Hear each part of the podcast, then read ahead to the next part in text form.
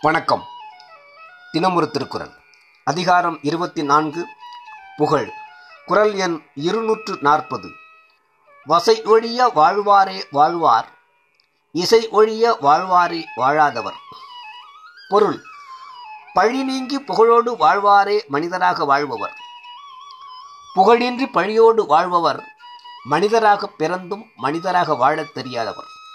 விளக்கம் வசை இசை இகழ் புகழ் என்பன முரண்பட்ட சொல்லடுக்குகள்.